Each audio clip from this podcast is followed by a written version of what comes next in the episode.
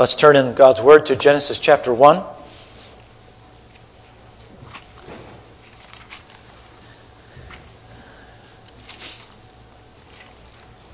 Genesis chapter 1, we'll read the entire chapter.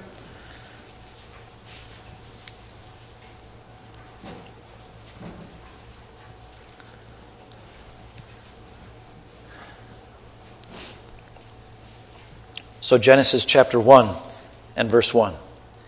In the beginning, God created the heavens and the earth. The earth was formless and void, and darkness was over the surface of the deep, and the Spirit of God was moving over the surface of the waters. Then God said, Let there be light. And there was light. God saw that the light was good, and God separated the light from the darkness. God called the light day, and the darkness he called night. And there was evening, and there was morning one day. Then God said, Let there be an expanse in the midst of the waters, and let it separate the waters from the waters. God made the expanse and separated the waters which were below the expanse from the waters which were above the expanse. And it was so. God called the expanse heaven. And there was evening, and there was morning, a second day. Then God said, Let the waters below the heavens be gathered into one place, and let the dry land appear, and it was so. God called the dry land earth, and the gathering of the waters he called seas. And God saw that it was good.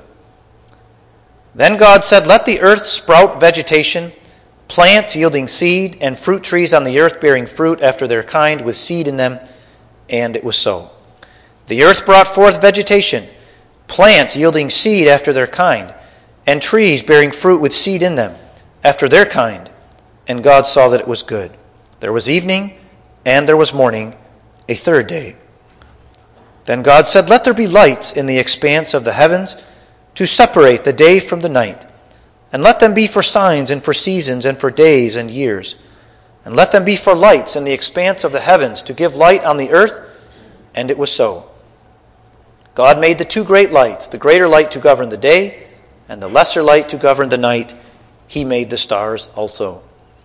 God placed them in the expanse of the heavens to give light on the earth, and to govern the day and the night, and to separate the light from the darkness. And God saw that it was good.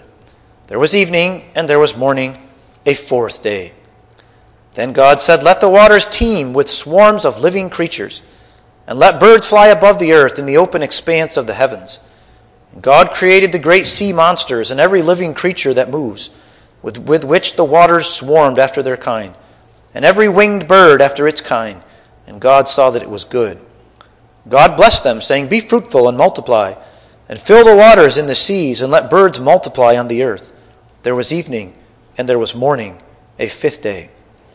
Then God said, Let the earth bring forth living creatures after their kind cattle and creeping things, and beasts of the earth after their kind, and it was so. God made the beasts of the earth after their kind, and the cattle after their kind, and everything that creeps on the ground after its kind. And God saw that it was good. Then God said, Let us make man in our image, according to our likeness, and let them rule over the fish of the sea, and over the birds of the sky, and over the cattle, and over all the earth and over every creeping thing that creeps on the earth. God created man in his own image. In the image of God, he created him. Male and female, he created them. God blessed them. God said to them, Be fruitful and multiply, and fill the earth and subdue it, and rule over the fish of the sea, and over the birds of the sky, and over every living thing that moves on the earth. Then God said, Behold, I have given you every plant yielding seed that is on the surface of all the earth, and every tree which has fruit yielding seed, it shall be food for you. And to every beast of the earth, and to every bird of the sky, and to everything that moves on the earth which has life, I have given every green plant for food. And it was so. God saw all that he had made, and behold, it was very good. And there was evening, and there was morning, the sixth day.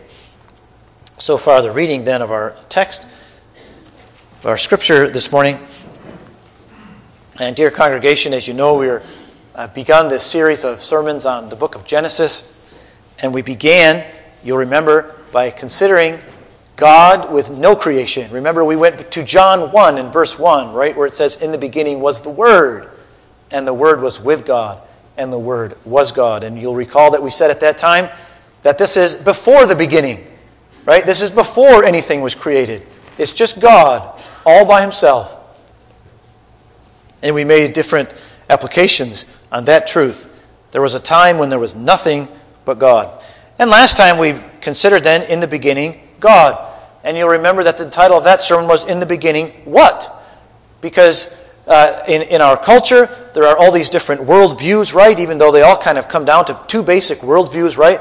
That in the beginning, God, and in the beginning, something else, right? And we made our conclusions from that fact. What an amazing and significant thing that is for the life of any person when they come to understand that in the beginning, God, and not in the beginning, whatever people fill that blank in with. Well, today we move on then in our study of Genesis. And, you know, I have to say, congregation, that I, I owe you a debt of gratitude for giving me the opportunity to study this because I'll tell you, verse 2 has always puzzled me in Genesis 1. Perhaps you as well. verse 2 in Genesis has always been a puzzling verse. That it says, The earth was formless and void, and darkness was over the surface of the deep. That seems such an odd thing to say after the first verse, which says, In the beginning, God created. How did verse 2 happen after verse 1? And that's what I'd like to consider with you this morning. The title of the sermon is Formless and Void, which is what we have there in verse 2, right? The earth was formless and void, or formless and empty. Formless and empty. Now, what are we going to do with verse 2 then? How are we to understand this? Well, the grammar of the verse, dear friends, forbids us from understanding it this way, and that is in a sequential way. In other words, first verse 1 happened, and then verse 2 happened. So let me just read it that way. Uh, and that, again, this is a wrong way. If you read it, in the beginning, God created the heavens and the earth, and then the earth became formless and void. Now, uh, again, we, the, the, the, grammar forbids us from understanding it in that way, although I, I have more to say about that shortly. But the, the text is not trying to communicate to us a sequential uh, list of events. First, this happened, then this happened, and then verse 3 happened. In fact, verse 2 is kind of a, uh, well, if you remember your, the days of your grammar, right? It's kind of a dependent clause, right? That is telling us about what already existed in some other state of affairs. So, for instance, one way to read it, and in fact, you'll even find translations of the Bible, I put one in there in the outline, that understands it that way. That in the beginning, God created the heavens and the earth. And then verse 2 is now, when God began to do that, when God began to create the heavens and the earth, this is how the earth was. Now, listen carefully to that a minute, because I want, I, want to, I want to hear. I don't want to hear you. I want to, I want to see what you think of that. In the beginning, God created the heavens and the earth. Now, when God began to do that, the earth was without form and void. It was formless and empty. How does that sound to you? What, does that sound red flags in your mind? Something's not quite right there. I hope so, uh, because I, and I'll explain that. But again, you can look on the outline there, and I put that that this becomes the translation of some of the Bibles that we um, that are commonly used. So I have the NRSV there, the New Revised Standard Version, which has "When God began to create the heavens and the earth, the earth was formless and empty." So that's that's how they're translating that. Now, that could be correct grammatically, right? In, in terms of the grammar of the Hebrew, that could possibly be correct. But it's impossible theologically. Now, what do I mean by that? Well, because in Hebrews 11 and verse 3, as I've given it to you there, we are taught that when God created the heavens and the earth, He did so, and there's that Latin expression, creatio ex nihilo, right? Creation out of nothing. Let me read to you Hebrews 11 and verse 3. By faith, we understand that the worlds were prepared or were created by the Word of God, so that what is seen was not made out of things which are visible. You understand that? That when God created the heavens and the earth, He didn't take already existing materials and mold them into what He wanted to create. So when we compare Scripture to Scripture, right, which is always what we're supposed to do, right? That's what our, the reformers taught us to do. Always interpret Scripture in the light of Scripture, right? That's the most God honoring way to understand the Bible. We reject that interpretation. That would have us believe that when God began to create the heavens and the earth, the earth was like this it was formless and empty. Because that means that there was already stuff there that God went to work on. Right, children, if you think about Play Doh, right, and you make stuff out of Play Doh, you form different things, right? You can make pies and pizzas and all these different things that you make out of Play Doh, right?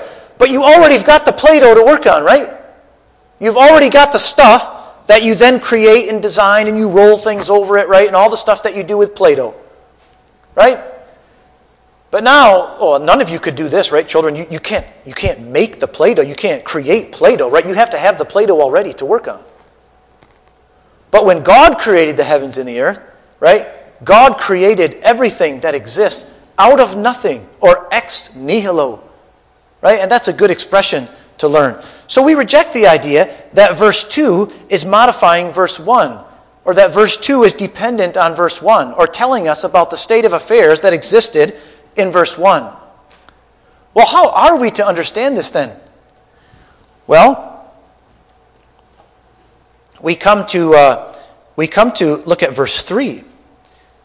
And it says, Then God said, Let there be light, and there was light. So the way we understand this then is by saying that verse 2 is telling us, is modifying or is describing verse 3. So that what we can say is then, or, uh, when God said, Let there be light, then the earth was formless and void. So, not when God began to create the heavens and the earth, the earth was formless and void. No, God created the heavens and the earth, the entire universe, out of nothing. That's verse 1. Now, verse 2 starts a completely new section. And verse 2 teaches us that when God said, Let there be light, the earth was formless and void. Now, that's a, that's a, again, that may be difficult for us to understand, but that also uh, leads us then to understand these other Latin expressions that uh, Reformed theologians in the past have given us. And I hope you like learning a little Latin this morning. All right? I have them there, creatio prima and creatio secunda. And those are just creation first and creation second. And that the creation first was creatio ex nihilo, right? Creation out of nothing. That's verse 1. When God began to create the, or when God created the heavens and the earth, right? That the earth, there, there, there was nothing. That was creatio prima, or the first creation, or the creation out of nothing. But all the subsequent acts were creatio, creatio secunda, or the second creation. And these were now God going to work on this, on this earth as, it exi- as it's described for us in verse 2. So we distinguish between creatio prima and creatio secunda, and I think that's a good distinction. And I think it helps us to understand verse 2 correctly. That it's not describing what happened or what was the state of affairs in verse 1. That would contradict what we learned in Hebrews 11. But it's describing for us the state of affairs of verse 3 that when God said, Let there be light, the earth was now this formless and empty, formless and void. And God, in the creatio secunda, right, his second creation, brought order to what was not orderly. So I hope that is clear to you. By the way, uh, the, the author, uh, Moses here, he often seems to write in that way. In fact, he'll, he'll give a general statement, like we have in verse 1 In the beginning, God created the heavens and the earth. And then he expands on that. Now, let me tell you more detail about that. And, and we, you see a similar thing in verse 26. Because what happens in verse 26? God says, Let us make man. And in verse 27, God created man in his own image. But we don't learn anything else about it until we get to chapter 2, right? Where it's as if God now zeroes in on the creation of man. So that's often uh, uh, something we see in Moses' writing, that he'll give a general statement. and then expand and give more details on how that worked. At any rate, so we have verse 1 then, a general statement of God creating everything that exists out of nothing. Creatio prima. And then verses 2 through the end is creatio secunda, or God bringing order to this formless and empty mass. Well, let's move then to uh, let's move then to, to uh, the point two on the outline here, and to try to understand this formless and void. Because this now brings us into quite a quandary, quite an interpretive difficulty here. Is if God created the heavens and the earth, how did the earth come to be formless and empty like this? And the, the terms given us here, look at verse 2 formless, that means really, it means kind of chaotic. That means no order to it, just a, a, a swirling mass, as it were. And void means empty. It, it wasn't filled with anything productive, it was uninhabitable, it was, it was empty. And then darkness, right? And again, this is this is, this is not a, like a, a gentle, kind, kind of serene darkness, but kind of a sinister darkness. A darkness was over the surface of the deep. And again, that word deep, not a, not a pleasant word. Not the, not the uh, you know, how water often in Scripture is a, is a pleasant, happy thing. But here it's a, it's a sinister, like we don't know what monsters lie beneath the deep of that surface. And it's, a, it's, it's not a, a positive term, the deep. Now, we are also told here that the Spirit of God was moving or hovering over the surface of these waters. So the picture we have here then in verse 2 is really like a, a swirling mass of, of watery chaos almost. Now, again, I, I kind of hesitate to say chaos because clearly God allowed the creation that He had created in verse 1 to come into this way, to be, to, to be like this. Now, I bring to your attention Isaiah 45, verse 18, which complicates things even more. And actually, you uh, will recognize this is our call to worship this morning. But in Isaiah 45 and verse 18, we read this.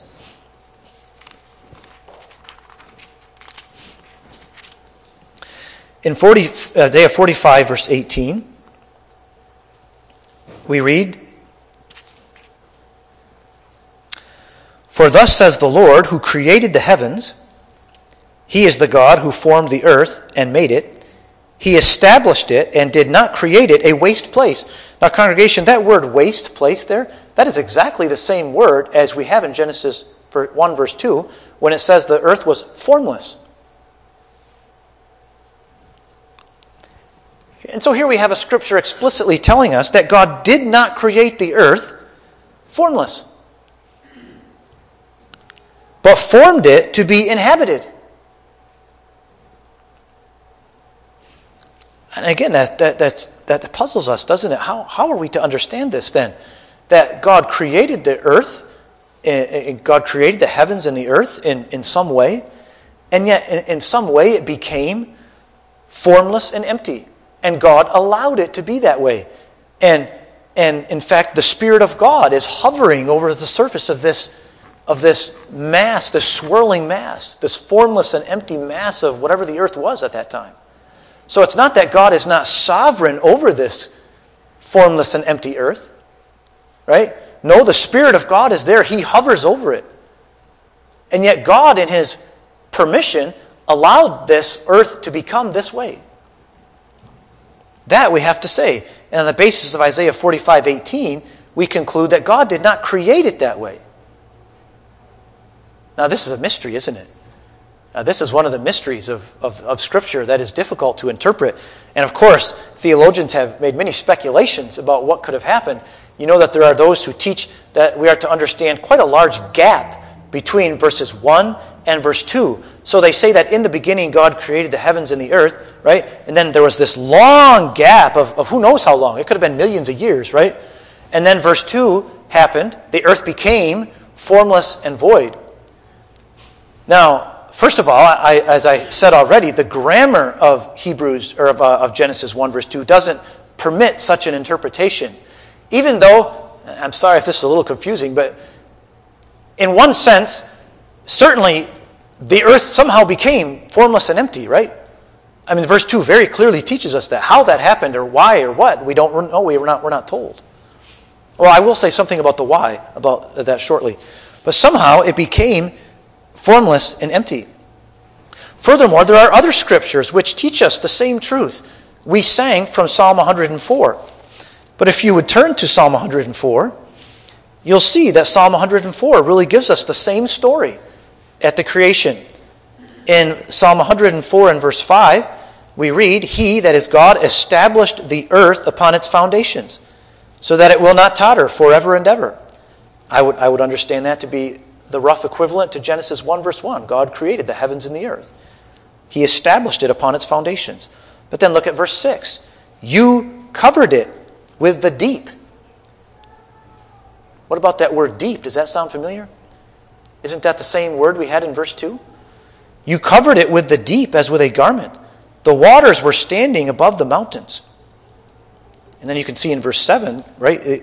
It, begins the days of creation. At your rebuke they fled, and so on and so forth. So, again, interpreting Scripture with Scripture, we understand that God created the heavens and the earth, right? And of course, He created them perfectly. And somehow they became formless and empty. They, they became this chaotic mass, this swirling, watery mass. And then God began to speak order into that formless and empty earth. At any rate, the, the, uh, the gap idea, right, this gap theory that there's this long t- period of time between verses 1 and 2, uh, it does not follow in terms of the grammar of the passage, but also it's a concession, isn't it, to uh, science, right, which wants to say that the earth is much older than it appears to be. I'm sorry, the, the earth is old as it does appear to be, right? They, they understand the earth to show signs of great age. And so to reconcile these two accounts, they have landed on this gap theory, which helps them to um, reconcile science with Scripture. Now, I have no interest in science this morning, uh, but certainly in Scripture.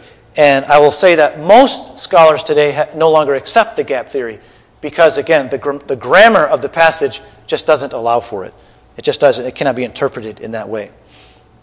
Now, uh, I continue then. Other theologians have suggested that what happened in verse 2 is, uh, corresponds with the fall of Satan. Because we know that Satan fell in heaven before man fell on earth. And so they surmise that maybe Satan falling in heaven had its effects upon what took place upon the earth. Well, again, I have nothing to do with that theory because, again, the scripture does not say anything about that. So, as interesting a theory as it may be, it's not in the Bible, and so I leave it. I don't, uh, I don't have anything else to say about that. At any rate, another man named E.J. Young, perhaps his name is familiar to you, he was a professor of Old Testament at Westminster Seminary, a marvelously gifted man, and a, a, a, a scholar of the Hebrew language, especially. He had an interesting theory. By the way, I, I leaned on him heavily for the understanding of this passage. He's the one that taught us to see verse 2 as describing verse 3, not as describing verse 1, as I've already explained. But he said that we should not understand verse 2 as something negative. And he believed that God did indeed create the world this way, that God did indeed create the world formless and empty, and darkness and the, over the deep. And that he says we should not understand that as a negative thing but that God really did. In fact, he even says, he even goes so far as to say that God could have said about the formless and empty earth that it was very good. Now, I have to say that, that is extremely hard to uh, accept. Uh, those terms everywhere else in Scripture are understood very negatively as not nice things. But also, it doesn't seem to uh, adopt the teaching that we have in verse 4, Isaiah 45 18, right? Which taught us that God did not create the world empty, formless and empty. Now, again, congregation, these are difficult things, aren't they? And I, I present them to you, and, and uh, you could study those and, and work through it as I have. Again, I thank you for giving me the opportunity to really delve into that this week. It was very interesting, and I have to say, verse 2 was always a mystery to me. But I think this is how we are to understand verse 2 that it's telling us the state of affairs, or, or what existed at the time of verse 3, when God said, Let there be light. And I, I bring back to your mind again the all important fact that it was the Spirit of God, the Spirit of God was hovering over this whole situation. no matter how chaotic and how formless and empty and dark this swirling mass of waters was, the Spirit of God was over it. It was all under His control. In no way are we to understand that the earth had kind of slipped out of God's control, that He lost His grasp of it, that it slipped out of His grasp and, and, and, and devolved into this chaotic state. No, the whole time God is there. He did not create it that way, but He's there. He has all these things in His hands, and He has a purpose, and He has a reason for it. And that, congregation, is what I move to now to consider some of these things because now God begins to speak. And what does God do? He takes the formless or the orderless, the chaotic, and He brings order into it. And how does He do that? By speaking. God speaks. And what happens on day one? Order. Light from darkness. Right? God separates the light from the darkness. And we have the first ordering speech of God. And, congregation, that's something we need to learn about when God speaks. That when God speaks, He brings order. So, whatever this, however, this verse 2 came to be, we know for a fact that now God begins to speak. And light is separated from darkness. God's second word goes forth. And the water is separated from the water, right? And, and by doing that, He makes the space in between, right? The sky. Children, what we call the sky, right? Where the birds fly. God brings order. He separates the waters. So you have the waters in the atmosphere above and the waters in the earth beneath, right? And in the middle there is that sky. He's bringing order. And on the third day, he separates the water. So now, looking in a more horizontal sense, right? In the, in the second day, it was more vertical, but now more horizontal. And God separates the land from the water. No longer is it a chaotic, swirling mass of water, but now there's water here oceans, lakes, seas, creeks, rivers, and over here is land mountains, plains, and all the rest, right? Deserts and jungles. You have land here, you have water here. God speaks, and order comes. But then God also has to deal with the void, right? So God has resolved the formless, right? The, the orderless problem by speaking. But now God is going to deal with the empty part, right? The earth is formless and void or empty. And now what does God do? He fills. And so if you look in verse 11, God fills. Let the earth sprout vegetation, plants yielding seed, and fruit trees on the earth bearing fruit after their kind with seed in them. God is now filling, right? He's already done the ordering, but now he's filling. And he begins by filling the dry land. And then he begins to fill the sky. Verse 14 Let there be light in the expanse of the heavens to separate the day from the night. Let them be for signs and for seasons and for days and years. And let them be for lights in the expanse of the heavens to give light on the earth. So now, this, on this day, right, God begins to fill that expanse. Remember, God separated the waters from the waters, so the space in between is now open, and God sets a sun, a moon, he stars. He fills the emptiness so that it's no longer void, it's no longer empty, but now it's filled. Then you have in verse 20, God fills the waters. Verse 20, let the waters teem with swarms of living creatures, and let birds fly above the earth in the open expanse of the heavens. So you have here now God filling both the sky and the waters, right? The waters are filled in verse 21 with great sea monsters or just great sea creatures, right? And every living creature that moves. And the sky in verse 20 is filled with birds. So not only is the sky filled with the sun and the moon and the stars, right? But the sky is filled with birds and all kinds of flying winged creatures. And then in verse 24, God fills the dry land. No longer will the dry land be empty. Now, He's already put vegetation and stuff on it. By the way, the, the, vegetation that God put on the earth at this time was not growing, right? Uh, and it was not yet bearing fruit. It was uh, that comes later in chapter two. Again, I'll say more on that when I get to chapter two. But at this time, God plants these, uh, puts the vegetation there in a uh, in rather static state. It's kind of difficult to understand exactly what that would have been. But uh, there was no water on the earth. You can read about that in verse two. or in chapter 2. But at any rate, enough on that. For now, we, we see how God fills the dry land, right, with animals, and finally he crowns his creation on the sixth day, right, by making man in his very image. And man now fills that dry land. And so, congregation, you have then God speaking order into this formless and void, formless and empty earth. He speaks order. And he speaks, fills, right? This is creatio secunda, right? He's filling. He's calling, and some of these are creations out of nothing, right? He speaks, and man is created, right? And he's created, and he lives, and he, he lives on that dry land. And the dry land is no longer void, no longer empty, but now it's teeming with life, with vegetation, with animals, with people, or with Adam. And it's, it's, uh, the, the sky is, is full of birds, right? There's a sun, a moon, a stars, right? There's dry ground, there's waters, and all this order and all this filling happens on these days of creation. Well, congregation, that brings me now to my two points of application here. And the first thing that I was led to reflect on is, as I hinted already at the beginning of the sermon, is uh, there's such a mystery here, right? Why verse 2 happened, what, what it was, and, and how to fit that in, how to understand that with the rest of the verses, and how God could have, well, God didn't create it formless and empty, but it, somehow it came to be that way. And it came to be that way, congregation, and this is the key thing by God's will and intent. Nothing happens apart from the will of God. And so, verse 2 also happened by the will of God. God sovereignly decreed that it should be this way. And why? Well, short of an explicit uh, scriptural reason why, and yet I think that in so many places, like especially in Psalm 104 and other places, God, congregation, is an artist. And that's my first point of application beauty.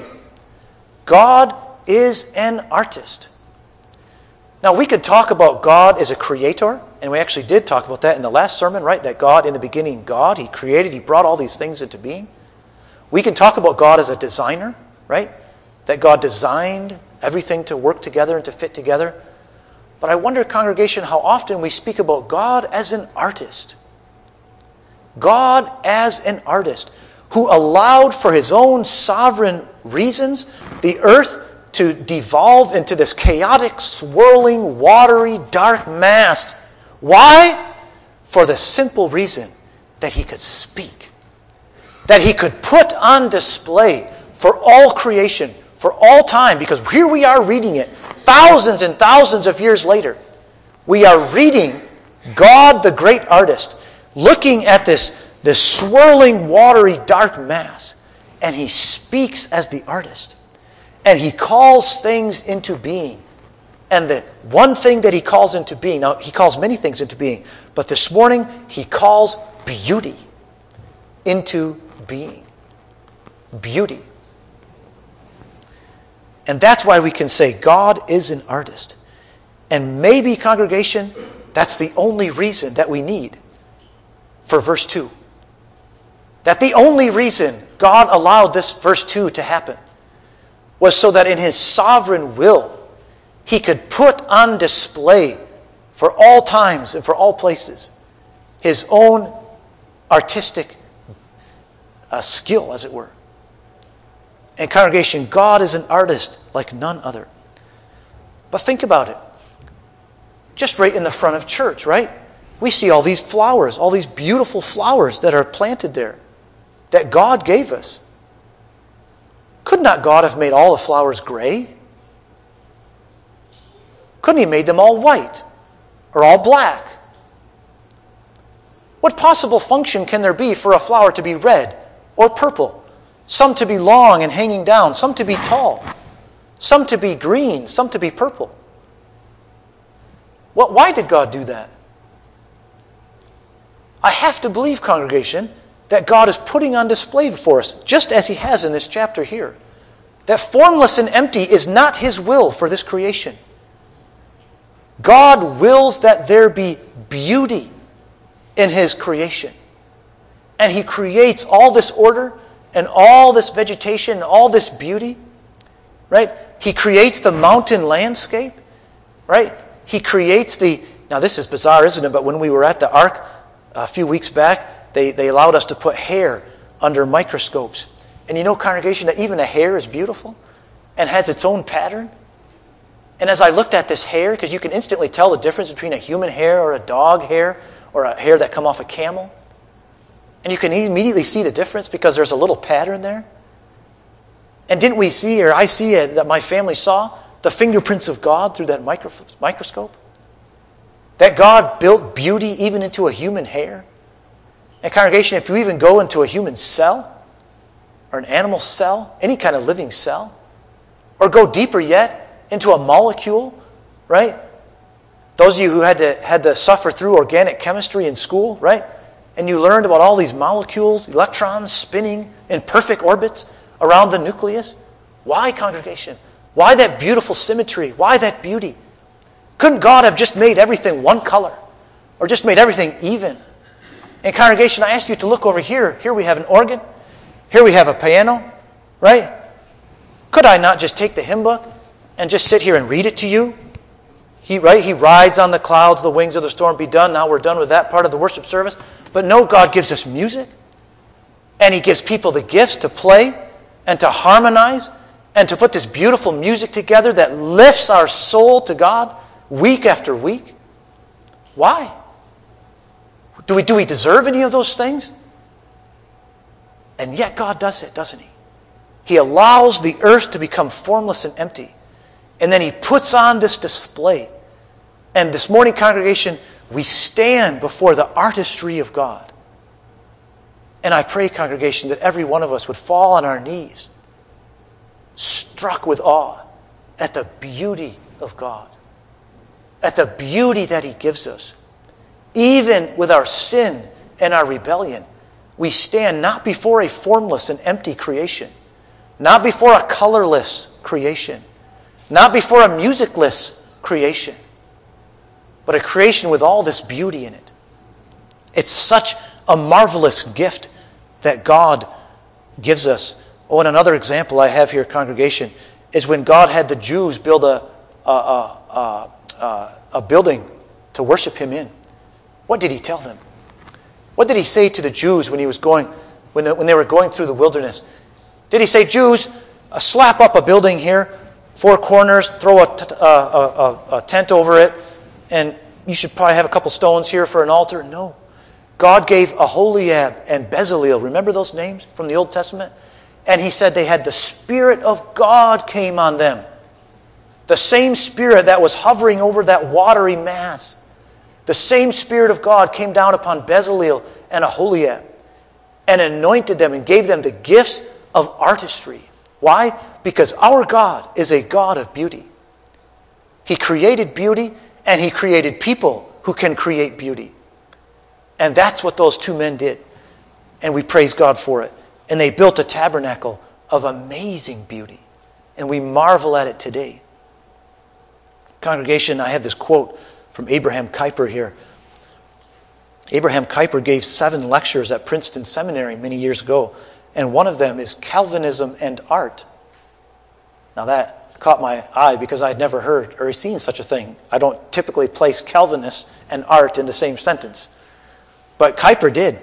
And he wrote this beautiful paragraph, which I share with you here in the outline, where he writes From this standpoint, Calvinism honored art as a gift of the Holy Spirit and as a consolation in our present life, enabling us to discover in and behind this sinful life a richer and more glorious background. Standing by the ruins of this once so wonderfully beautiful creation, art points out to the Calvinist both the still visible lines of the original plan and what is even more, the splendid restoration by which the supreme artist and master builder will one day renew and enhance even the beauty of his original creation. In this sin cursed earth, congregation, with all the chaos and with all the dysfunction that we see in the world, with all the sin, Kuyper says we can still see the faint lines of God's original perfect creation. And it leads us to the most beautiful of all. Because heaven, my dear friends, is described in Scripture as a place of unparalleled beauty. It has not even entered into the mind of man to conceive the beauty of what heaven is.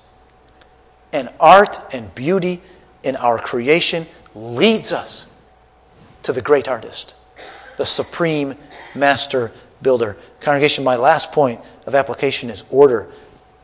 Because you know, we can look into our life and we can remember a time. Maybe you can remember a time, maybe some of you can't so much. But if there was a time in your life when your life was a wreck, when your life was a mess, and God spoke into it, and He brought order to your disordered life. Do you remember that time? I pray, congregation, that this morning you would worship God, not only for His creation and the glorious beauty, but also for what He did in recreating your soul. When you were living a life of wickedness, when you were pursuing your own life, your own will, your own sin, when you were chasing all sorts of crazy dreams, and when you had put God to the side, when you had stopped listening to His voice, when you had stopped up your ears, you didn't want to hear the voice of God. But then there came a time in your life when God spoke with power, when God said, Let there be light, when God brought the power of His Holy Spirit into you, and the chaos became order, maybe even beauty. And God began a work in your soul that you never can forget. Congregation, don't forget it this morning either. Worship God for the wonderful work of recreation that He's done in your life. And my dear friend, if you're running from God this morning, if you're running from God, if you're stopping your ear to His voice in your life, be sure of this. Prepare for massive disorder. Prepare for chaos prepare for hurt and pain. That's what happens when we don't listen to the ordering voice of God. I was struck by that in the hymn that we sung earlier. Verse 8 of 206 said, Rejoicing in God, my thoughts shall be sweet, while sinners depart in ruin complete. My friend, let me read that again. Rejoicing in God, my thoughts shall be sweet, while sinners depart in ruin complete. Some of us have learned that by hard experience. My hope is that we haven't had to learn that by hard experience, but it's still true, congregation, that when the voice of God no longer can enter into our life because we blocked it out, formless and empty is bound to result. Let that be a warning to us, congregation. But let it also be a cause for worship.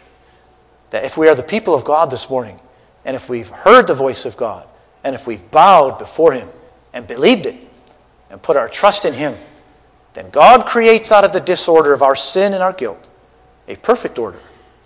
And a day is coming, as Kuyper has pointed us to, when He will recreate us with no flaw, not one formless, nothing empty, but pure perfection, and will bring us into a perfect world, a new heaven, and a new earth. Congregation, may God grant that all of us might be found in that happy city on that last day to his glory. Amen. Almighty and merciful God, we look with wonder, awe, and delight at the creation around us. And we think, Lord, are these only the lines of a once perfect creation? Is this beauty and this artistry only a small shadow of what is to come? Then, Lord, it leads our hearts up to see the glorious future that you've prepared for the children of God. I pray, O oh God, that it might do that for your people this morning. And Lord, if there's one here who looks at his life, or who looks at her life and said, That's my life, formless, disorderly, chaos, and empty, empty of any real meaning, empty of any purpose, empty of any real joy. Oh God, I pray that the voice, your mighty voice would speak into those waters, into those, into that chaos, and that you would bring order and meaning, and that you would fill that person's heart with light and with life and love. O God, remember us then. Give us a fresh appreciation for the glory and the beauty of what we see with our eyes every day in this created order. All this we ask, Lord, in the strong name of Jesus. Amen.